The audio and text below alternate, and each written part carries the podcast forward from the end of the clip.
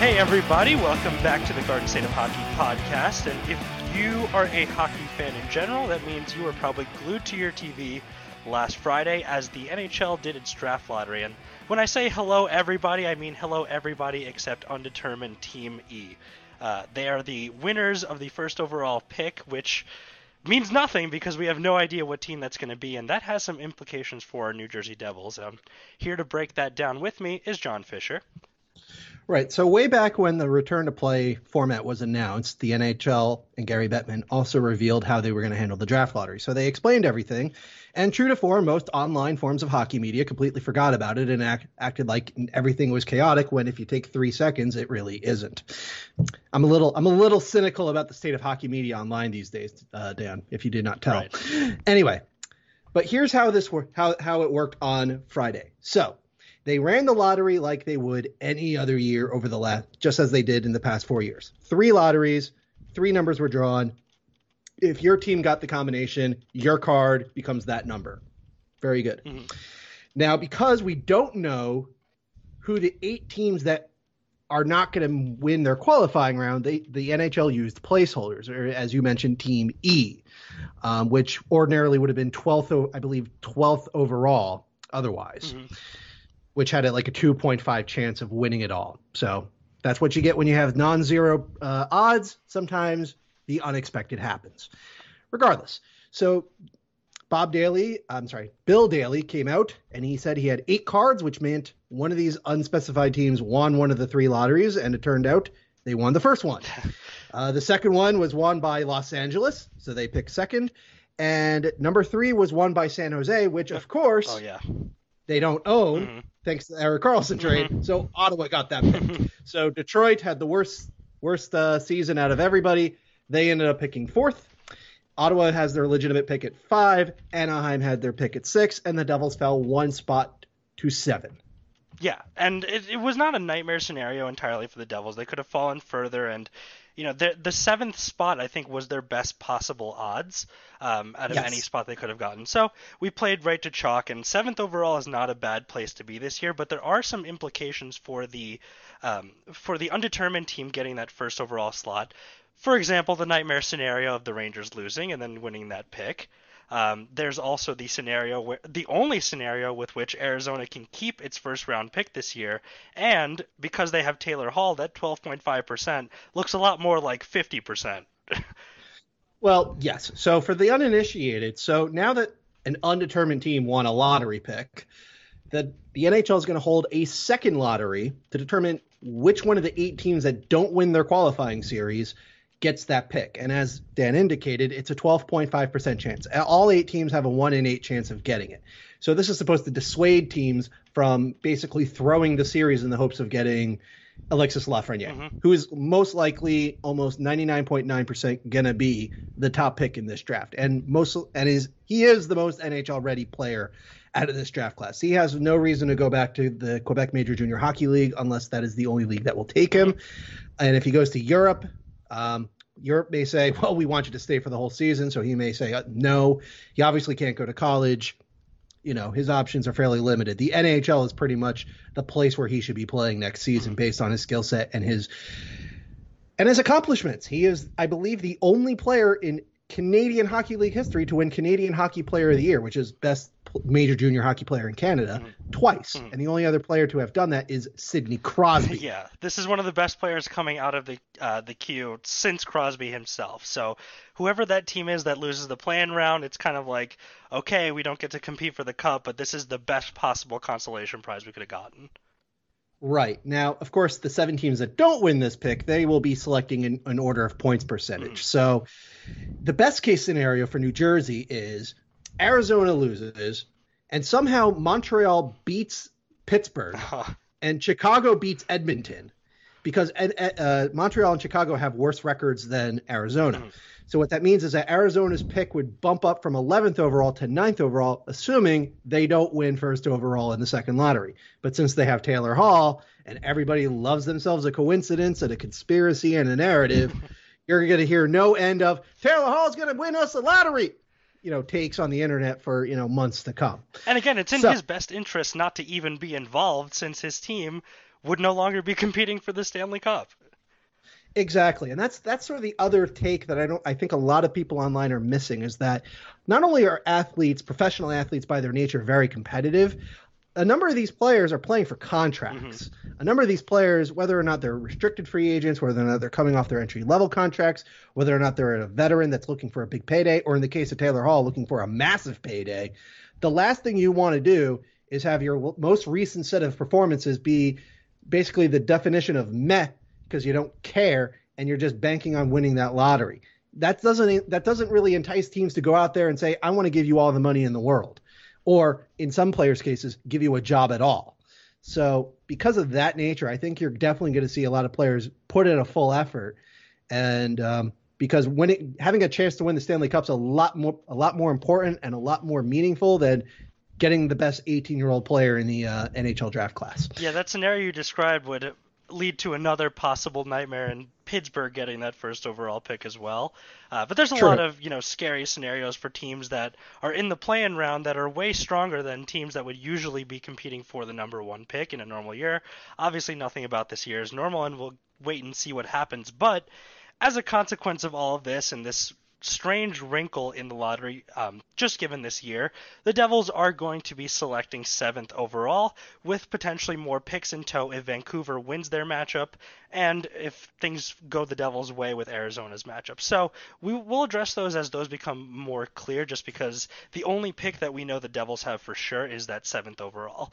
And at seventh yes. overall, there are a few options that are possible. It just depends on how the rest of the board goes, as is the nature of not picking within, I don't know, the first three picks. And there's a lot yes. of different things the Devils could address with that seventh overall pick. So we we floated some names, just looking around different mock drafts on various websites, looking around rankings, and we came up with a pool of players that we think could reasonably be available at number seven, and would make sense for the Devils in some way, or have been rumored to be in that range. So the the names that I have, and correct me if you have anything different than this, John. I have Jamie Drysdale, Jake Sanderson, Alexander Holtz, Lucas Raymond, Cole Perfetti, Marco Rossi, Jack Quinn, and Yaroslav Askarov. That's pretty much the size of it. Um, those are the names that are most likely going to be there at just by sheer math most of those names are going to be there right. as as potential options but those are going to be the reasonable targets that the devils should be targeting at seventh overall for this year's draft based on what we know of the draft class right now mm-hmm. so let's go through these uh, one by one kind of by position to see if you know they would be if they are available and if they are if there's someone who's still on the board at this time, if it makes sense for the Devils to take them, and how they would fit into the grand scheme of the organization. Does that sound fair? That sounds fair. Okay. Let's, let's run through it, Dan. Let's go from the goalie out and start with our only goalie prospect on this list. This is Yaroslav Askarov, and the reason we start with him is because of all these players mentioned, he would probably be the least likely to be picked at number seven specifically. Yes. He's someone the Devils could look at if they do get Arizona or Vancouver's pick potentially in the first round, but seven seems like a stretch, although there have been, you know, whispers that the Devils could be interested in Askarov, and that completes the tri-state area Russian goalie triumvirate. Right. So, first and foremost, it's been almost a gospel. It's been that biblical, I would say, to say never draft a goaltender high. Mm-hmm.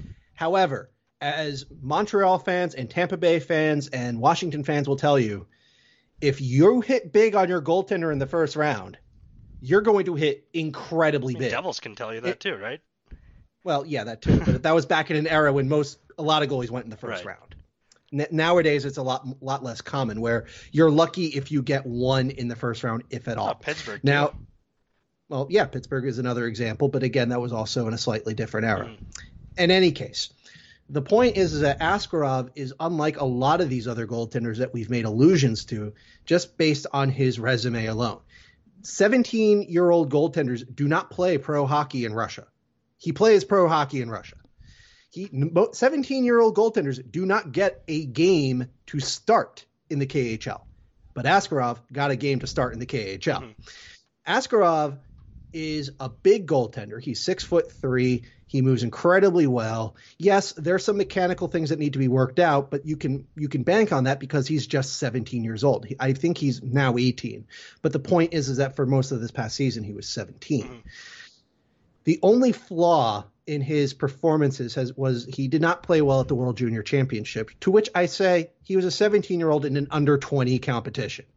I'm not completely bothered by a 17 year old not having a great WJC yeah.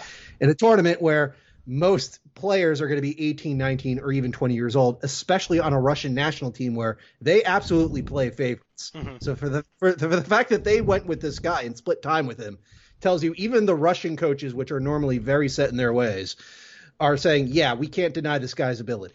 The, so, the thing holding him back is the fact that this is seventh overall. Correct. And the other, well, that's the big thing. Mm-hmm. At seventh overall, you got to make this pick work. Mm-hmm.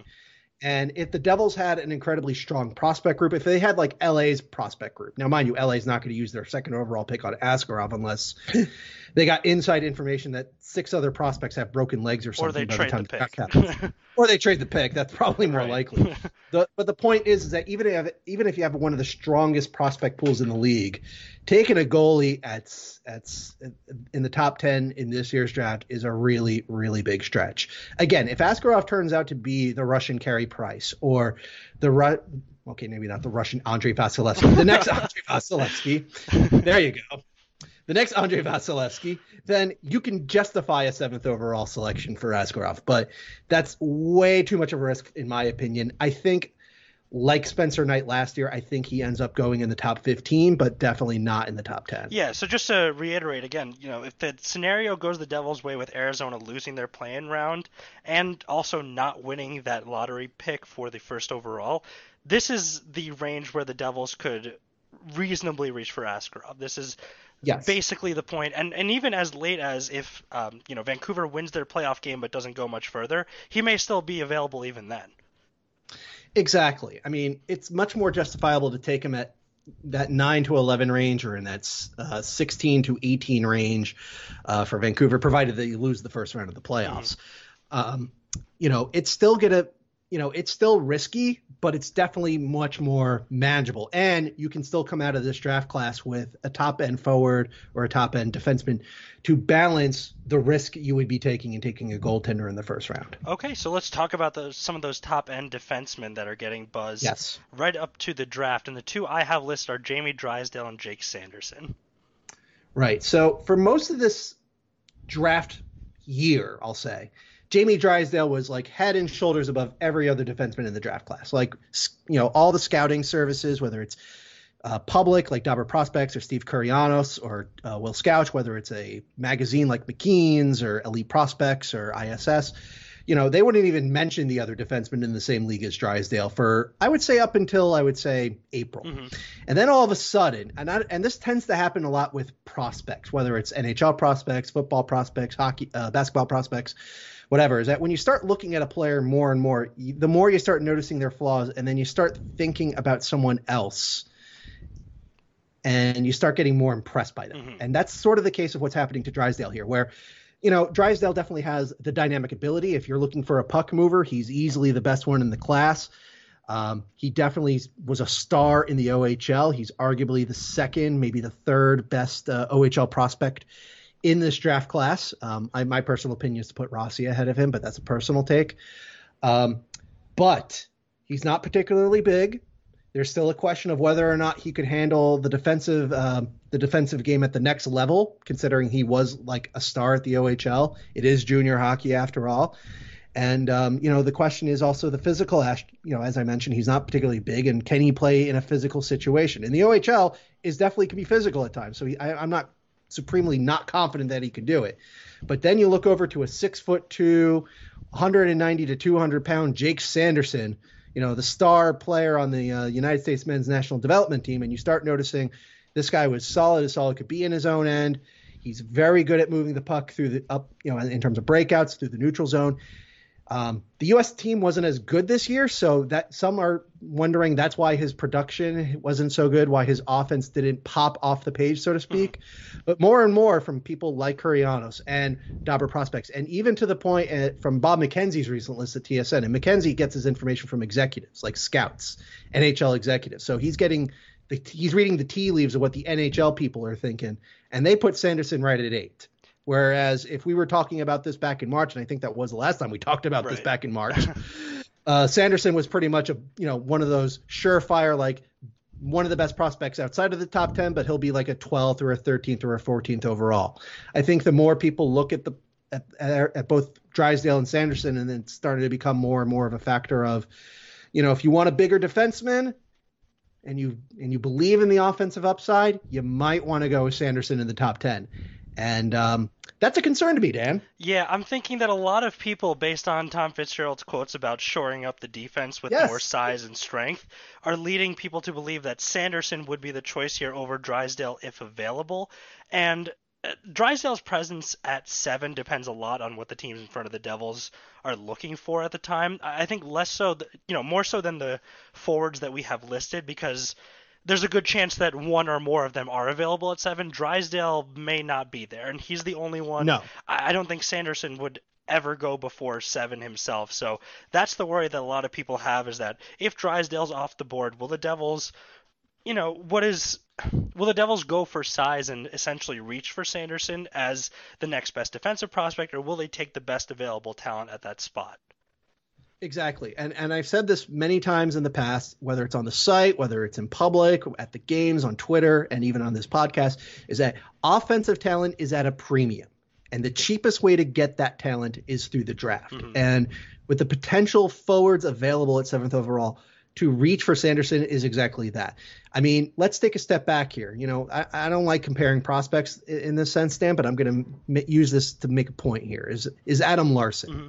When Adam Larsson was was drafted, the Devils won that lottery, moved up four spots to draft Adam Larsson. I was thrilled. Devil fans were thrilled. The draft party in a muggy June in Newark, New Jersey, were loving it.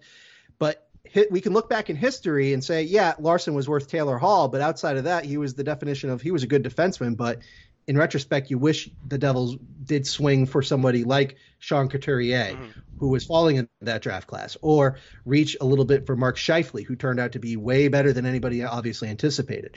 And that just goes back to the point of when you get that offensive talent, that's that's you know that's going to make your reach for a need, so to speak, um, look that much worse. And on top of that, consider what the Devils have done over the last um, year or so with respect to prospects. They added Kevin Bahl in the um, in the Hall trade. They drafted last year Nikita Okut. Yuck, uh, Daniel Misyul, Case McCarthy, Michael Vucevic, Vuko Je- Jevic. Look, I'm not going to get all these names right, but all these players have in common is that they're all big body defensive minded defensemen. I feel like Sanderson would be the safest defensive minded defenseman to make it, and he might have an offensive upside. But after having five of these guys added to your system, why are you going to go out and add a sixth one and wait for him to play a year in college or two before he comes to the NHL? When you could go out and get a Rossi or a Raymond or a Holtz and get that offensive spark that you badly miss in the system and on the team right now. I think if Drysdale is available, then that's a great choice at the slot. That's something that they should definitely heavily consider because the the top end of their defensive prospect pool is essentially Ty Smith, Kevin Bahl, and then else. There, there's not Reilly much Walsh, going on, yeah. and Reilly Walsh, depending on whether or not he even chooses to stay with the organization. That's true. Yeah, he, he's going back to his senior year because his junior year ended like everybody else early. Right. So, the you know there's there's not much of a sure thing defensively in the Devils prospect system, and I I'm less worried about the offense specifically because a lot of the current Devils forwards are on the younger side, and they have um, you know players like Nolan Foote in the pipeline. Janne Kuokkanen is still you know getting his feet wet in the NHL as well, so they they have some stuff to look forward to there. And then, like I said, most of their offensive prospects are already in the NHL, so Yeah. they're no longer prospects, but they are. It's not like they have to worry about them aging out of being, you know, young and useful. Right. But, you know, again, it goes back to what I said earlier is that getting young offensive talent is at a premium. And at seven, you're going to have fantastic options. So to bypass those options for Sanderson would basically be saying, you know what, I'm not going to drive the Ferrari. I'm not going to drive the Lamborghini. But you know what? I want to drive a Ford. And a Ford's not bad, but it's not going to win you any races. Yeah, I think you know, people would have less issue with Sanderson as a player and more issue that he was taken seventh. Exactly. Now, given how the picks may work out, if you really want the Devils to go out and get a big bodied, physical, nasty man of a defenseman, you know, Guhle and Schneider are likely to be available in the middle of this draft. Mm-hmm. And if and even though he's not particularly physical, six foot. If you want to go for a big reach with upside, and yes, I have been li- listening to Will Scouch, so that's kind of where I'm pulling this mm-hmm. from. But if you want to reach for with the Vancouver pick to get William Wallinder and hope his six foot four frame uh, gets grown into in Sweden, by all means. But do it with the later picks. Don't do it at seven. Yeah, totally fair. And it who's to say that the defensive prospects are there? But let's move to the forwards because it's more likely yes. that they'll be here, and we have a lot of options. So let's start with tantalizing options. Exactly, and kind of the Devils we know. And I only say that because they both play for the Ottawa 67s, and as does half the Devils prospect pool. But Marco Rossi and Jack Quinn. So Rossi is a center. He's put up 120 points for the 67s last year. He's 5'9", 179 pounds, and Jack Quinn is a righty. He plays right wing. He plays also, like I said, for the 67s, and he had 52 goals and 37 assists for 89 points. I know Quinn's been rapidly rising up the board, but it feels like at seven he may be a bit of a reach. But Rossi feels just right, although he may resemble an archetype of player that the Devils already have more than a few of. Right. So I'm going to be straight up here with you, Dan. I love Rossi as a prospect. Mm-hmm. I did the profile for him way back in March, back when you know we were figuring out what to do on the site yeah. with no hockey, and to which we are still figuring it out week by week. But more seriously, though, this was a prospect I'm writing up, and yes, you can you have the knocks on him. He's not tall. He's only five nine. You know, oh, he's one of the oldest players in the draft class. He was born on September 23rd, which is just uh, you know not even 10 days after the cutoff date. But you look at 120 points and you look at the fact that he outproduced everybody else in the draft class. Mm-hmm. and he put up a remark you know and he wasn't just a scorer dan. Like he played all situations for the 67s he killed penalties. He won tough draws. He took on tough matchups. He was uh, your power play guy. He was your even strength guy. He was your we're up a goal. We need to defend the lead guy. He was your down a goal. We need a goal guy. He was everything for the 67s and the 67s were one of the best teams in, in Canadian major junior hockey. So at that point, you just say, you know what? I don't care if he's small. I don't care if he's older than most of the other prospects in this draft class. The guy's got the goods. And, you know, we're Devils fans, Dan. We, we, we, we, we have a lot of love for Sergey Brylin mm-hmm. and Brian Rafalski and Brian Gionta and, and, and, even players like Zach Parise, guys who were never known as big players mm-hmm. because they weren't physically big players. They were all five nine to five ten, and Gionta was barely five seven. Um, but more seriously, though, you know, those if you've got the talent and you've got the heart and you've got the work ethic and you've got the tree trunks for the legs that uh, Marco Rossi has, you run to the podium and take Rossi, in my opinion. Like, you know. You know, you take this dude's talent, and then when he proves you wrong and makes the New Jersey Devils in 2021, you're going to be super happy that you picked him. Eh. So I, I'm a huge fan of Rossi. Right. Huge and it's a little bit different what you get from Jack Quinn because he profiles like way more of a scoring winger specifically. He's he's someone who has 52 goals but only 32 assists, obviously taking assists from um, you know, receiving passes from Rossi and the rest of the 67s, who are a very potent team, as you said. But another big factor with these two guys specifically is that the Devils have been pretty much scouting them the entire time, given the amount of 67s prospects that they have. Right, but I want to correct you correct you there on Dan. The amazing thing about Quinn is that he wasn't playing with Rossi most of the time. Okay. He was he's on separate lines. Mm-hmm. And I think only on the power play they, they saw each other a little bit. But the 67s being so talented and deep, they could afford to have a Jack Quinn and a Marco Rossi on separate lines, right. which tells you all about the 67s. But uh, no, Quinn, Quinn, is very impressive. I mean, you can't knock 52 goals in an OHL season, mm-hmm. much less a shortened OHL season and uh, to do so on a team where he could have easily been completely ignored because of Rossi and because of other players on the 67s. Um, he really did claw a name for himself. I'm always skeptical of player prospects like Quinn that just sort of rise up because he scored a ton of goals. Because sometimes, sometimes it's legit to say, "Oh man, we didn't pay attention, but now he's making us pay attention." And sometimes I wonder, are you finding the next Sean Monahan or are you finding the next Jonathan Drouin? Mm-hmm. You know, like a guy that just busts out with produces a ton of things and looks good in a lot of different ways. But it begs the question how much of it is real and how much is it going to translate? And, you know, that's why, you know, it, it, Quinn would be a fine pick for, if the Devils do get that Arizona pick. I, I could easily see a team taking him on the outside of the top 10. But if the choice is between Rossi and Quinn, I'm taking Rossi 10 times out of 10. Mm-hmm. And and it's just about, you know, what they see in the organization positionally. They they if the argument is that Nico Hischier and Jack Hughes represent two smaller skilled centers, then a lot of people would question why Rossi. Well, it never hurts to have three very skilled centers. A lot of great teams yeah. of all time have had three centers and three lines that can run pretty much interchangeably because of those three centers. Exactly. Just look at the Pittsburgh Penguins. You know, the, the same criticism came up when they selected Jordan Staal. They said, You've got Crosby and you've got Malkin. What are you going to do? Play play three centers? And they did. Yeah. And it's the same thing with how Pittsburgh is still a quality team that just barely missed out on the top four of this return to play format. Because with Crosby and Malkin, you can put them on separate lines, and if need be, you can put them on the same line. Mm-hmm. And that's the same thing that you can get out of Rossi. You know, you know whether or not the argument's going to be is it going to be Hischier, Hughes, Rossi, or Rossi, Hughes, Hischier, or Hischier, Rossi, some combination thereof. But when push comes to shove, Dan, you'll find a spot for talent, and this guy's got the talent and he can be pushed to the wing. He's a center. He can play exactly. wing. He can, you know, learn to do that. Most centers can, and they even experimented with that several times last season. But yeah, I agree with you. I think talent-wise, there's a big gap between these two, and Quinn would be a reach at seven, but more reasonable if the Devils have one of the later picks. So I want to take a quick break here before we address the last three prospects, just to hear from our sponsors uh, for a second, and we'll be right back. Okay, we've returned and we have one more OHL prospect to go through before we reach uh, the two Swedes that are on our list. And before that, we have Cole Perfetti, who is a lefties 5'10, 185 pounds, plays for the Saginaw Spirit with 37 goals, 74 assists, and 111 points. He is someone who is very unlikely to still be available at seven, but there is an outside shot. Yeah, like the the way this draft class kind of works as a whole is that you have Lafreniere the number one guy. Byfield is likely to be number two. Tim Stützle is li- likely to be number three.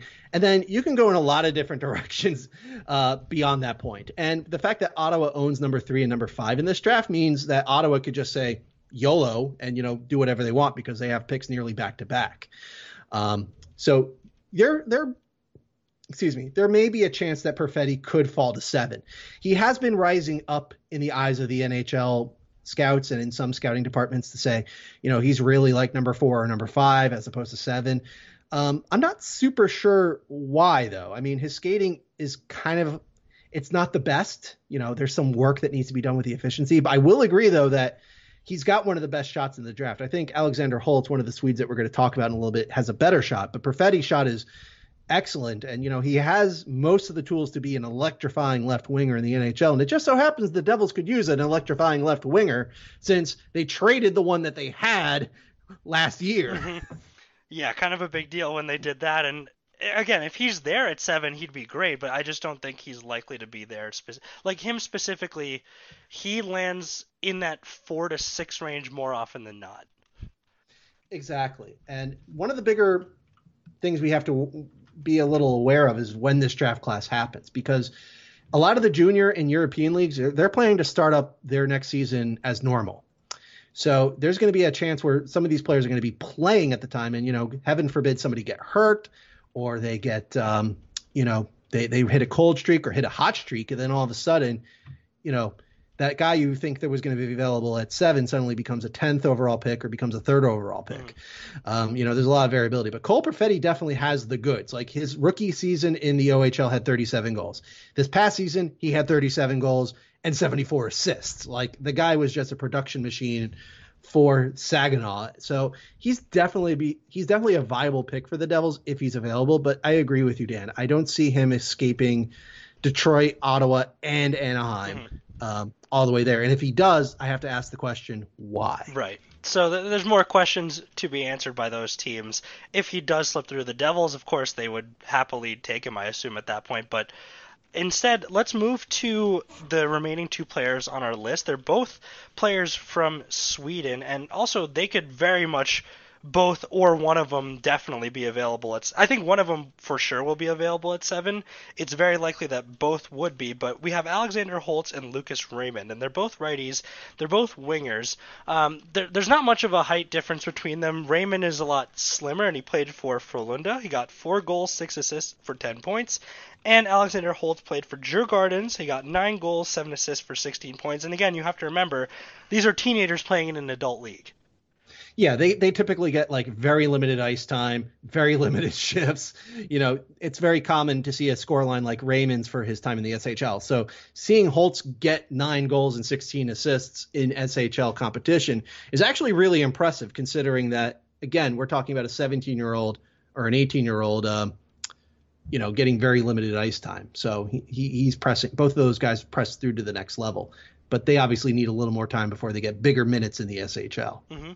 Yeah, so I, I don't think either of them would be a bad pick either. I think they no they represent a lot of it's the same logic of the Devils will already have two young centers. Now they have to start building up their wings a little bit because right now their best wing prospect is Nolan Foote, and then beyond that, it's kind of old Salt Palmieri being the best wing on the team.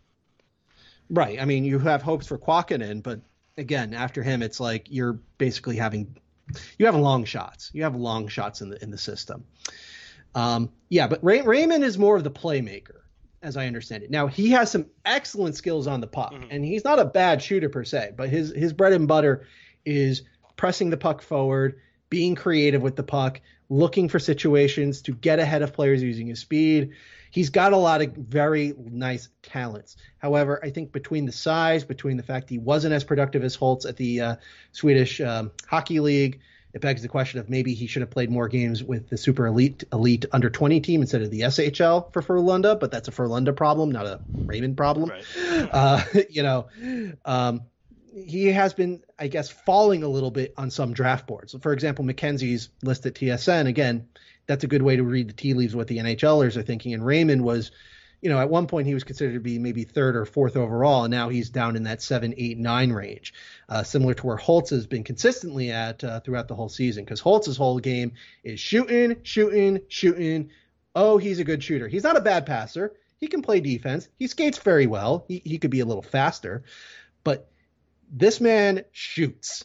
If there's a criticism about the shot, Dan, it's where he shoots it from. Mm-hmm. Uh, to quote Will Scouch from his scouting video, he says he he he he just needs to be coached to take shots like 10 feet closer than where he normally does. However, if an alien race invaded Earth and you needed one man, one prospect in this draft class to score goals outside of the outside of the scoring chance area, then that man I would pick to fight the aliens would be Alexander Holtz, which I guess tells you how good his shot is. It's it's easily the best wrist shot in the draft, and given that he is a right winger, he is 18, you know, you don't know what Palmieri's long-term future is going to be in New Jersey. I can easily see why some Devil fans are, you know, drooling over this man's shot.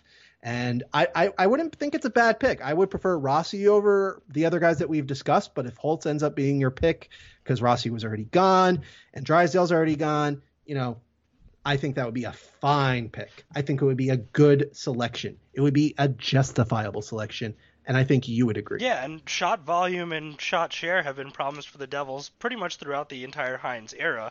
And if you have someone whose only job is to just throw things on net, he's going to score sometimes, and that's a good thing to have in terms of possession of the puck. It's a good thing to have in terms of you know a surprise factor. This guy is literally not afraid to shoot from anywhere on the on the rink, and I think that's something they've been lacking for a while too. They, they've had players like Coleman who just their job is to just put things on net over and over and over and over again, and you know the the luck will change at some point. They can't keep shooting at these abysmal percentages. Um, and also, a lot of what factors in here is something that the Devils are now going to have to decide probably before the draft because they're going to have to draft someone that fits whatever coach they bring in style. And I think that's the big, big component that's missing here so far. And even if Fitzgerald is the interim GM to make the pick, that's not the worst thing. But it is bad if there is no coach to give input on to what kind of system they want to play and if they want that kind of high volume or if they prefer more of a build up playmaking strategy then you go for a Rossi or are they looking for passes from the back end you look for Drysdale for example Right. Well, I'm going to have to disagree a bit there, Dan, because you know by the time most of these prospects establish themselves in the NHL, because again, out of the entire draft class, Lafreniere and maybe Anton Lundell are like the most NHL ready prospects, and Lundell isn't supremely talented. He's very he's pretty much the definition of high floor, not so high ceiling. uh, among the draft class. That's why we didn't really touch on him so much. But um, by the time these guys are ready to break through to the NHL, and by the time they have that first season under their belts and they're getting more acclimated to the NHL game, they may have one or two different coaches, yeah, you know, in fair. their ears already. I mean, coaches in the NHL go pretty fast. It's not super fast like say soccer, but you know. Hynes was was the outlier. You know, he was the exception because he lasted for close to five seasons. Mm-hmm. Most NHL coaches do not last for five seasons. Um, you know, if the Devils were in a situation where you know, the coach, you know, if you were in a situation like you know the coach was going to be there for a very long time, I would say sure, you would have to have the coach's input at the table. But I think for the draft, they need to figure out who their GM is because mm-hmm. they're going to be driving policy, and just as importantly, they're going to be the ones deciding whether or not Paul Castron is still going to be at the head of the director of amateur scouting. They're going to make the decisions on who the scouts are. Um, which new scouts they're going to hire when contracts end, and I'm sure a couple of scouts may may want to move on soon because um, you know that's the business. Um, so I think they the the Devils organization really needs to figure out their uh, management situation because when we hear reports that coaches are telling the interviewer, "Hey, you need to figure out your GM first before you really hire right. me," you, you, you got things backwards, and it, it I don't like it, Dan. I just don't like it because Harris and Blitzer have owned multiple sports teams. They they they know how this should go. Yeah, yeah, and it's taking I mean, at this point, they know exactly where they're going to be drafting. There's there's not much more they have to know before they make a decision on who is going to be taking over this team moving forward. I, I really don't know what they could be waiting for at this point. Unless exactly. it's such like, a coach that's currently in play, like we discussed um, a couple weeks ago. Right. Maybe they're waiting for a certain manager to leave because they know their contract is going to end soon, or they think someone's going to get fired after the qualifying round, which is entirely possible. Mm. You know, it happens. Um, yeah, but I mean, if if you end up picking Fitzgerald, you and I both know what our reactions are going to be, which is, why didn't you just do this back in April? Mm-hmm. Yeah, like you could have done this six months ago. You could have done this after the trade deadline. You could have done it after you fired Shero. Yep. Um, I don't know if it's a contractual thing, but you know, I feel like the fact that you're, we're it's nearly July and Fitzgerald still has the interim tag on there. He was still the interim at the draft lottery on the Zoom call that was uh, aired for a good five minutes um, to see him looking at his phone because it was thrilling television. Um, you know, he's still the interim. you know, like if you're still the interim now, what makes you think that you're going to be the why you're going to be permanent? Mm-hmm. Yeah, and it's strange that it's taken this long to figure that out. We did hear about another potential coaching candidate, and it's another name that's been around the NHL to varying degrees of success, and that's Lindy Ruff. Um, he was the apparently there was a mysterious candidate that no one knew about, although I don't remember a mysterious candidate ever being reported besides the four names we talked about uh, when we talked about the coaching search, but his name did come out as someone that was part of the interview process. But yeah, it, it is a bad look when the candidates are telling you that you need to have a GM in place before you do anything else, and they still haven't figured out a solution to that problem. So we wait and see what happens there. And I, I, feel like I don't have to ask you who your preferred player would be at number seven. I assume it's Marco Rossi. yes, it would be. Mm-hmm. Yeah, Ro- Rossi's my my guy. I mean, do you take him over I agree Perfetti? With yes. Okay. I would. In fact, I'll take it even a step further, Dan. I agree with Will Scouch that I think Rossi is the third best player in this draft class. I would take him ahead of Stutzle. Wow. Okay. Yeah, that's. I mean, by the way, Stutzle's not falling to seven. Don't even no, no, no, no. telling us that. There was a time where he might have, and then he just jumped up the boards and pretty much became established as the number three, almost all the way locked in. There are some who believe that he should pass Quinton Byfield for the number two mm. spot, but I, I don't see that happening. I don't see no. I don't I don't see it either. And LA, if you're an LA fan, I'm sure you're miffed that you're not getting Lafreniere, but you're just going to have to dry your tears with knowing that your future center death is going to include Alex Turcotte, Gabe Vilardi, and Quinton Byfield. Yeah, Quinton Byfield. I think you'll be okay, you guys. 18 years old, like 6'4", 230, not too bad. He's not even he's not even 18 oh, yet. 17. He he's he turns 18 in August. He's actually one of the youngest people in this draft class. It's why some people, a handful of people like Cam Robinson and mostly Cam Robinson of Dobber Prospects, tried to make a case for Byfield as number one mm-hmm. on the basis of Lafreniere is one of the oldest draft draft picks, but Byfield's one of the youngest, and if he can figure out a couple mechanical things, he could be the very best. And I'm thinking to myself, if he's got mechanical issues, um, he's obviously not the best one in the draft class. Right. But I can understand the thinking that, you know, in five years he could end up being the best guy. Not no disrespect intended to Lafreniere. It's more of a case of, you know, the guy just blows up. You know, like I said many times before, he when he's on, he resembles Evgeni Malkin. And if you have a Jenny Malkin, the next Evgeni Malkin available, you run to the podium and draft him. You don't you don't have a discussion. You don't sit down and go, "Hey scouts, what do you think?" It's Quinton. We want Quinton. Yeah. We want the guy from Sudbury come on down. We'll we'll run to, we'll race to the podium together. yeah, it'll be kind of like a I don't know. It it feels more smoke and mirrors, like just conversation for the sake of conversation because I don't yeah. see how you pass that guy up at number two. I mean, it's tough to pass him up at one, and if Lafreniere wasn't in this draft class, he would have probably been the easy number one.